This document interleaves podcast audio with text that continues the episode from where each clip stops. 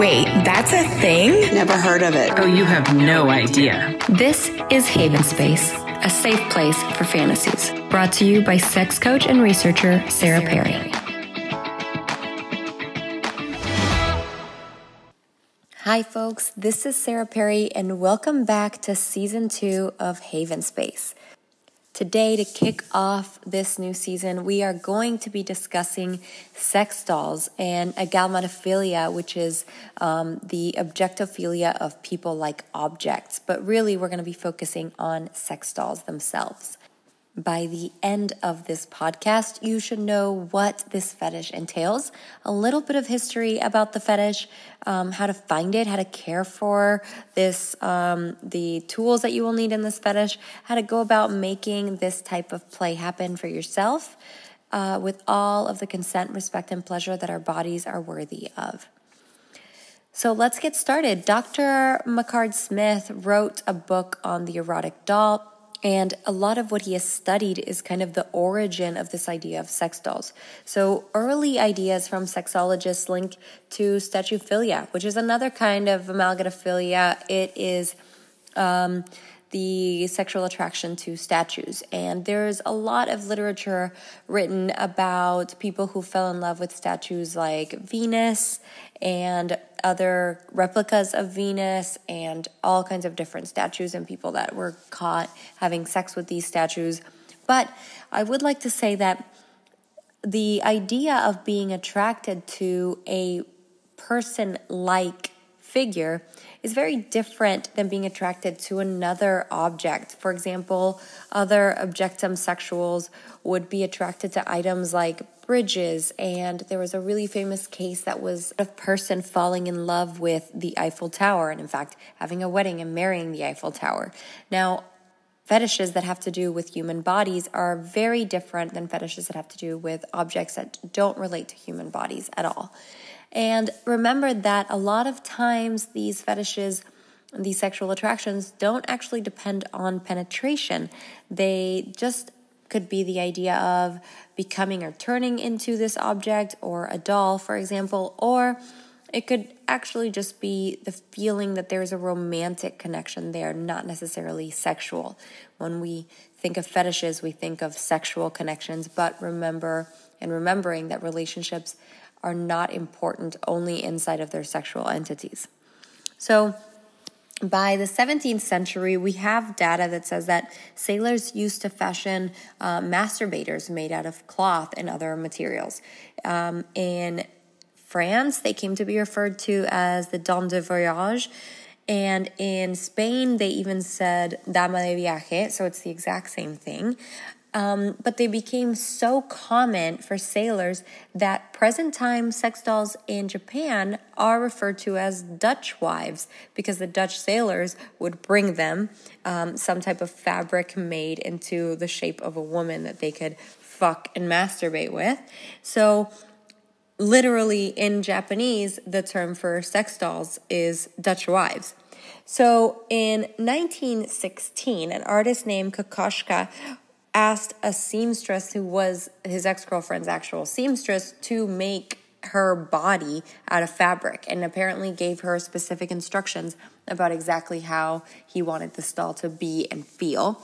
And the rest of the story is muddled because some people say he had um, a great reaction to it and carried it around and absolutely loved it, and other people say that he actually ended up hating it, but the end is that he did end up burning it in some giant party. So, whether or not we think he was sexually attracted to the doll, it is the first known case of a person making a doll that was human sized and shaped.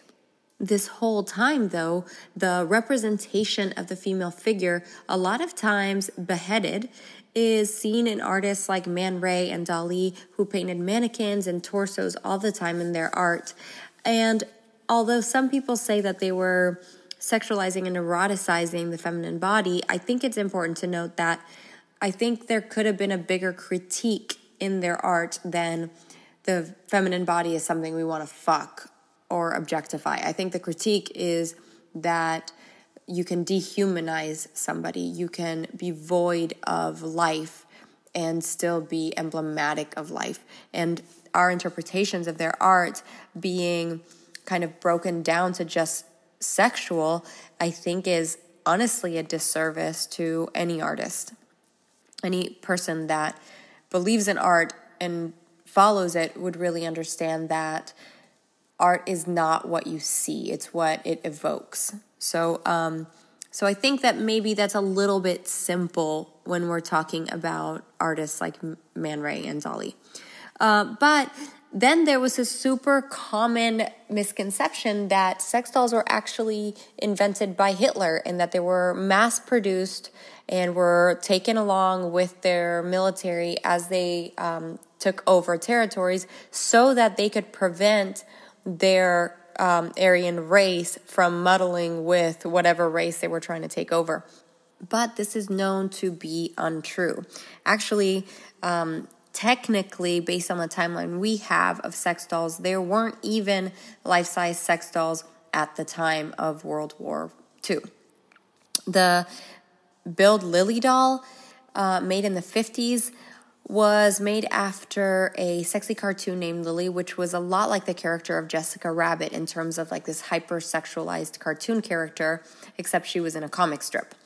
And it was marketed to adult men, but it was an 11 inch uh, plastic doll that ended up becoming actually the inspiration for the Barbie doll. So take that as you will if you give it to your children. Just know it was designed after that, this hypersexualized figurine. Now, sex dolls themselves started being advertised in magazines in 1968, 1968 being the key year when the US allowed um, sexual objects to be sold via mail and via catalog. So they still couldn't be sold in stores, uh, but you could get them through the mail. And by the 80s, all of these stores that were now legally allowed to sell this kind of crap were selling a ton of them, but this is where we see that big push for the blow up doll that is really just a gag gift. Um, extremely uncomfortable to actually put anything inside of, especially a penis, and nonetheless not capable of withstanding human weight. So, really just for fun. Um, by the 90s, an artist named Matt McMullen started actually shaping dolls um, from silicone and he was creating these figures and he started getting questions about whether he could make them anatomically correct meaning can they have genitals? Which he hadn't been doing until then and the demand was so high that he started creating these dolls and now owns real doll which is arguably the most well-known and biggest uh, sex doll company. And their dolls range anywhere from about $2,000 to about 10000 or a little more. And nowadays, with technology, you can be buying dolls that are 20, 30 grand because they are robots and they can learn things about you. But we'll touch a little bit more on robot dolls later. There's also um, a myth of, or maybe not a myth, but I guess we'll say an urban legend of. Um, people raping CPR dolls, specifically um, childlike CPR dolls, because in this country, at least, we do not have access to um, child sized sex dolls. They um, passed a law in 2017 that made it illegal to ever manufacture um, child sized sex dolls. But as it was discussed in the AASECT conference American Association for Sex Educators and Therapists conference, um, we don't know that having eliminated the chance of having child sized sex dolls is actually a good thing. We are completely taking away a lot of the ease of access in terms of cost and in terms of mobility, just because these dolls tend to be very heavy for people with disabilities and for people with lower incomes that could actually be using these dolls in really therapeutic ways. We are also assuming that we cannot help treat or provide therapy for people who fetishize smaller bodies by removing them from their grasp. But we don't know. We've never done studies that show if this could be a viable therapy for people, if this could be a viable outlet for people who see these kinds of attractions. And I think that's really a disservice, and we need to be doing better in in eliminating kind of the shock factor that comes with passing sweeping legislations that really prevent access and prevent research that could benefit all of our society. So, let's talk a little bit about um, the way we look at doll owners and doll users from a psychological perspective. We've talked before about how in psychology, we tend to pathologize people. That means uh, see what they're doing as something that is medical, seeing it as a disease.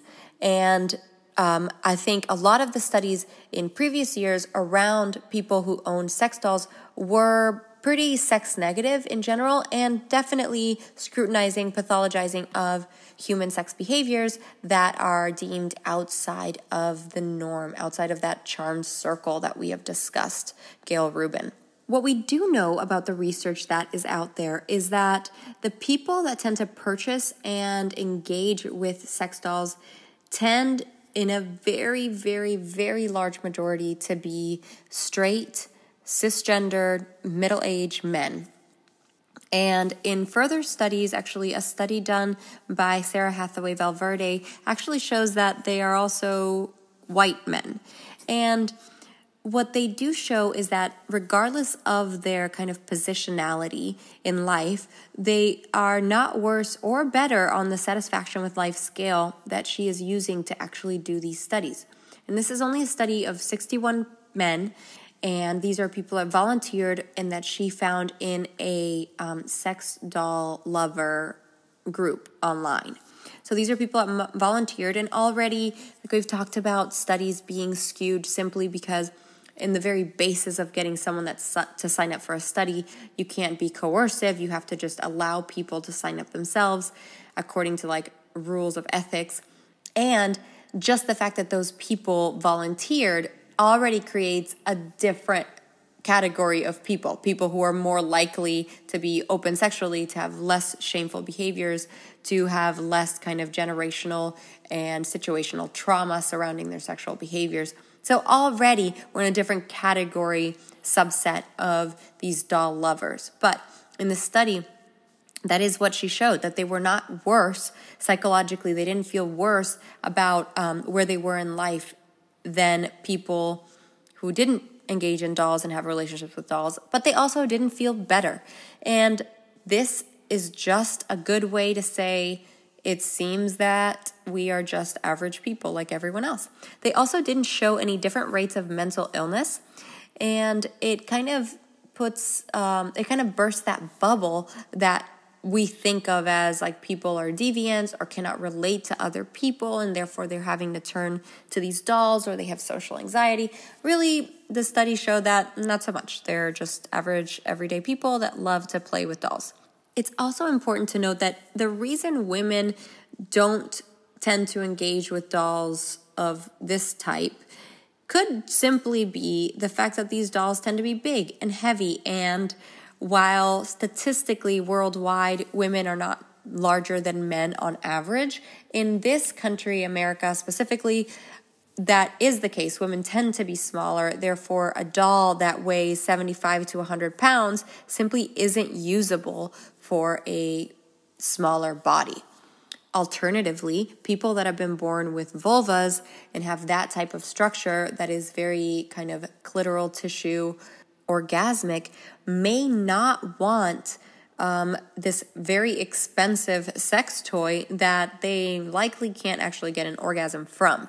Most of the sex dolls that I was looking at don't have vibrator dicks, while a lot of them do have um, prosthetic penises and they even have like strap on style penises you can put on. Most of the time, they don't have any kind of vibration or movement on them that would help a person with a vulva achieve an orgasm. Now, recognize what I'm saying that most of the sex dolls that are sold are sex dolls of feminine bodies, feminine features. Some of them come in trans bodies, but most of the trans bodies are penis having, boob having feminine faces. And what does that really tell us except the fact that we want to objectify and sexualize um, trans people who have not who have not decided to have surgery or even the idea that what makes a person sexually attractive to the customer in this case cis white men is the feminine face is the feminine chest. But there is still some curiosity for penises that is so shameful, so unacceptable that you have to only engage in it if the person is woman presenting. Now, the strap on accessory is actually much more widely sold than the penis accessory. So the one that looks more natural is not the one that's being used. It is the one that looks like an attachment imagine what this tells us about how we find interaction with phalluses to be acceptable when we are living in cis straight bodies, as opposed to queer communities where anybody, any body, any shape can be a part of your sexual dynamic without you feeling shame surrounding it. Something that did come up during the AASECT conference was the idea that these trans bodies being sold are being objectified and sexualized solely for their bodies. And similar to female bodies, they're completely commoditized to be used in vast majority by cis straight white men. So I want to pause here to acknowledge that this is a thing that occurs, that the bodies that are being objectified are not the bodies of white cis men, but the bodies of trans people, the bodies of queer people, the bodies of black people, the bodies of women, because historically, those are the bodies that were monetized. Those are the bodies that were sold, distributed, purchased. So that historical trauma, that epigenetic trauma of the purchase and the manufacture of these bodies to sell and trade continues to be the same bodies over and over there are very, very low amounts of sales for bodies that look like straight white men. Instead, the sales for black um, bodies, the sales for women, the sales for trans bodies, um, bodies that are in the middle of what we see as the range of feminine to masculine, if you want to put it as a range, um, these bodies seem to be sold at very high rates. So we need to stop. We need to acknowledge it. We need to say this is problematic and this is part of our culture, and we need to acknowledge that this is part of how it is. Alternatively, we should also say potentially that being sexualized and fetishized is the beginning of some form of acceptance. Once we are able to say that we're attracted to something, that something is desirable, then maybe we can change the dialogue about the way we relate to that aspect instead of shaming people with trans bodies once we've actually determined that their bodies are desirable we can allow people in trans bodies to feel comfortable in whatever way their bodies are showing up at that particular time especially if it is someone that is transitioning yes i understand what i'm saying is problematic but i do like to try to look on the bright side and hope that society does slowly progress over time. I would like to also add that perhaps the reason that men who are straight and white and old tend to love sex dolls could really simply just be the fact that our society does not allow boys to play with dolls. And when they were growing up, they tended to see young girls playing with dolls. And that idea of what girls were doing has left a lingering attraction for them about their behaviors. The same way that some people will fetishize the idea of a group of friends having sex with them or sibling groups having sex with them because that's what they grow up seeing as kids, that these groups were bonded together and they outgrouped you and that wanting to be involved seem to kind of trigger a sexual necessity. Remember that a lot of the ways that we trigger our fetishes and our desires are actually bond making behaviors. So it makes perfect sense that someone, a society, a community who has been outgrouped from a specific behavior would then turn that into a sexual experience to in group themselves with the same group that they were never able to gain acceptance from. It seems to me that playing with dolls could have become sexual anywhere along the way, but simply has become literally playing with dolls for boys. When we're talking about emotional connections, all of these people that consider themselves iDollators um, are considered to be in standing relationships with these dolls. They believe them and they feel them to have an identity, which has obviously been given to them. But it is not pathological and it is not something that makes them more likely, as this Hathaway Valverde research showed us, something that makes them more likely to be violent, aggressive, or um, to be inconsiderate of consent rules and boundaries. In fact, it could potentially make them the complete opposite, make them create these personalities for people that then they go on to respect and um, embellish in ways that actually can add to their life. Now, there is a small caveat that perhaps there's a little element of narcissistic tendencies where we have a creator complex and we feel positive and sexual and aroused by the fact that we created this identity. We sometimes even create the doll, uh, choosing different attributes, dressing them up, um, choosing what it is they're saying or moving. So, similar to the idea of doll play in children, that creator complex comes in and then it gains attraction because there's so much self confidence that comes back with that narcissism. One huge quote in the doll community is that synthetic love lasts forever. The idea that these dolls will never leave you. They won't abandon your relationship. They won't walk away. They won't stray. They won't be unfaithful because you are imagining this entire thing. So I think it's important to note that um, the very root of that statement is the fear of loss and how as a society, we could do so much better if we taught our children that love looks like freedom and it doesn't look like sacrifice, which is what we've all been taught to think. And I think this idea of a sex doll that can't leave you, that is just tied to you, is committed to you, will never leave, will never do anything, is really a symptom of a bigger issue that we're having with defining sacrifice as love, being able to give up everything you ever wanted, your dreams, all of your friends, potential future partners, because you love somebody. That being the real definition of love is the biggest, biggest issue that I see with connecting to something that you literally own. In the future, I would like to have a new podcast where we talk about robot dolls because there's a whole other world of that, and robot doll brothels, sex doll brothels, kink doll chains, potential positive and negative sides, and objections from the greater community. So, where can you find it? Um, if you hashtag iDollators, like the letter I, doll, aiders on Instagram, uh, you can find all kinds of posts. You can actually look up that term online. Also, it'll bring you to a bunch of support groups. Apparently, the community is incredibly open, and I'm definitely going to try to get at least a couple of these companies to come chat with us in a future podcast. Um, you can look up synthetic with um, I C K at the end. You can look up Fembot Science, which is actually even a um, OnlyFans page for dolls. Um, there are doll IG accounts like Janie Mafoon.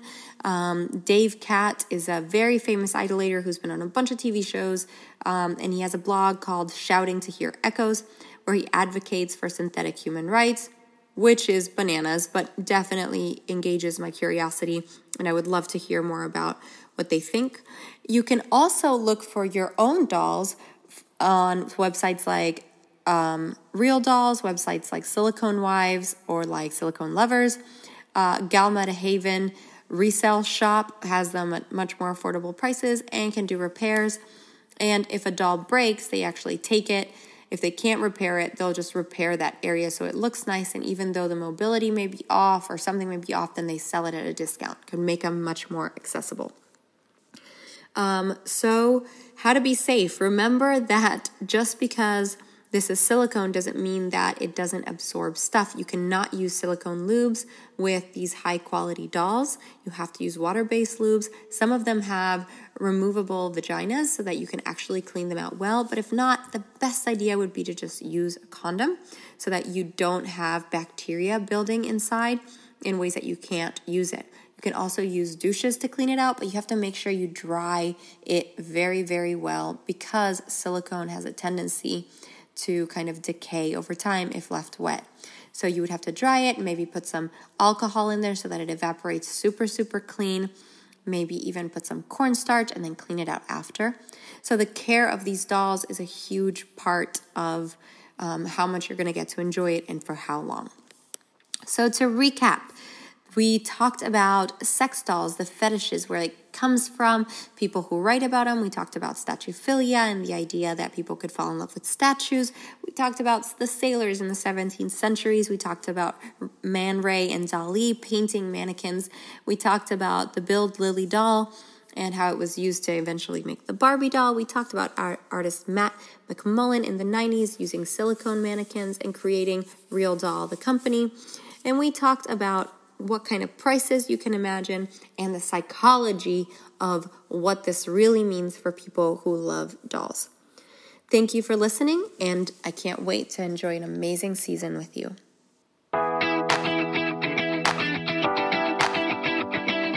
This has been another podcast of Haven Space. Don't forget to follow us on Instagram at Haven Space by Sarah and on Facebook at facebook.com slash Haven Space by Sarah. If you enjoyed this talk, consider becoming a patron and helping fund more talks like this in the future.